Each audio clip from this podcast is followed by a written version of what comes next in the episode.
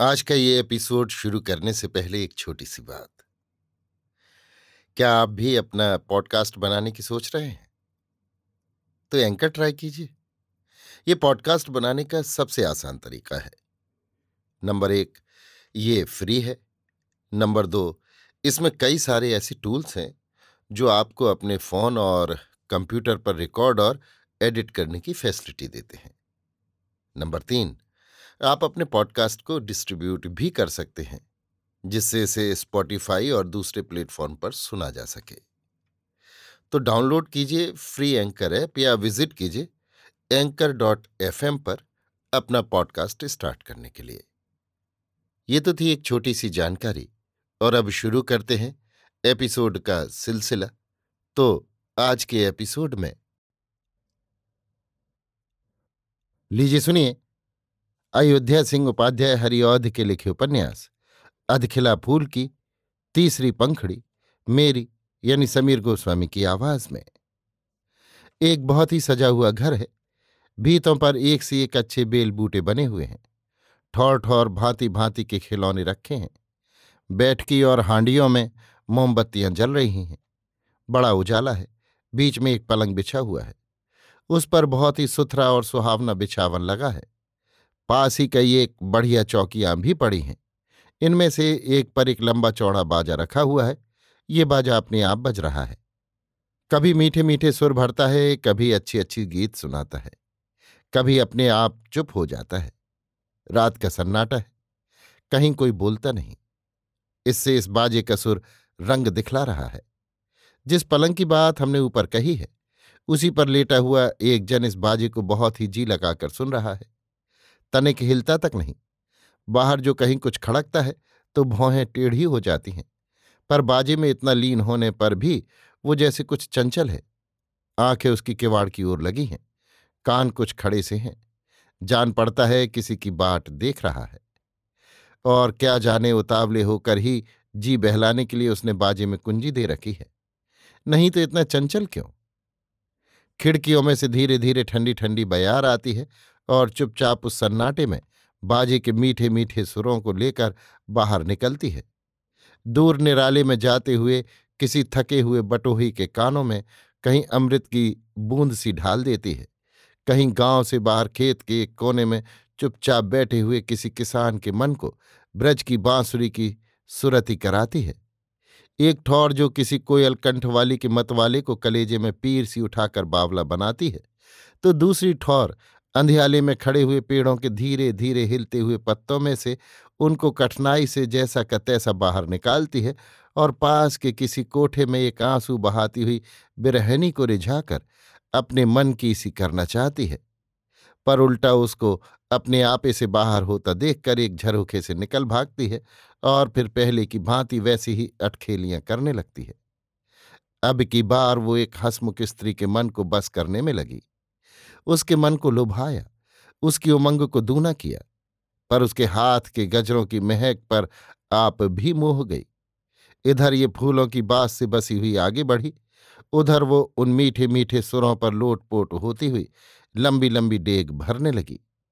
कुछ ही बेर में उसने उस सजे हुए घर को देखा।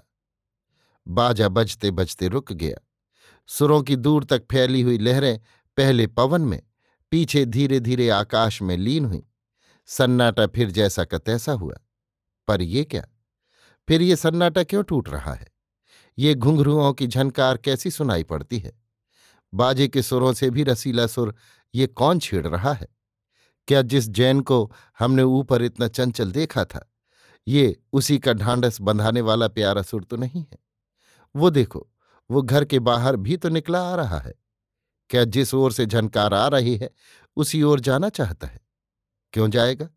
देखते नहीं छम छम करती उसके पास आकर कौन खड़ी हो गई? क्या ये ऊपर की गजरे वाली स्त्री तो नहीं है? जो जन अभी घर से बाहर आया है, उसका नाम कामिनी मोहन है। कामनी मोहन ने उस स्त्री की ओर देखकर कहा, क्यों बासमती? अच्छी तो हो? बासमती? हाँ अच्छी हूँ, बहुत अच्छी हूँ। आज मैं आपका बहुत कुछ काम करके आई हूँ। इसीलिए अच्छी हूँ। मेरे लिए अच्छा होना और दूसरा क्या है? कामनी मोहन, क्या सब ठीक हो गया? क्या अब की बार तुम मोहन माला ले ही लोगे? मैं सच कहता हूँ बासमती, जो मेरा काम हो गया तो मैं तुमको मोहन माला ही न दूँगा, उसके संग एक सोने का कंठा भी दूँगा। बासमती, आप इतने उतावले क्यों होते हैं? आपसे मैंने क्या नहीं पाया और क्या नहीं पाऊँगी? मैं मोहन माले और कंठे को कुछ नहीं समझती। जिससे आपका जी सुखी हो, मैं उसी की खोज में रहती हूँ और उसके मिलने पर सब कुछ पा जाती हूँ।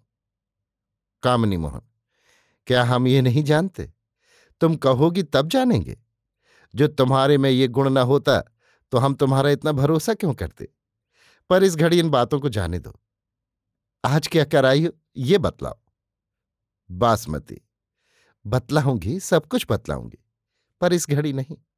मैं जो कुछ ठीक ठाक कराई हूँ, जो मैं बात करने में फंसूँगी तो वो सब बिगड़ जाएगा इसलिए अब मैं यहाँ ठहरना नहीं चाहती, उसी ओर जाती हूँ। आज मैं आपसे मिलने के लिए पहले कह चुकी थी, इसीलिए आई हूँ। जो मैं ना आती, आप घबराया करते। कामनी मोहन, क्या दो एक बातें भी न बताओगी? बासमती, अभी दो एक बातें भी न बतलाऊँगी। अब मैं जाती हूँ, आप इन गजरों से अपना जी बहलाइए।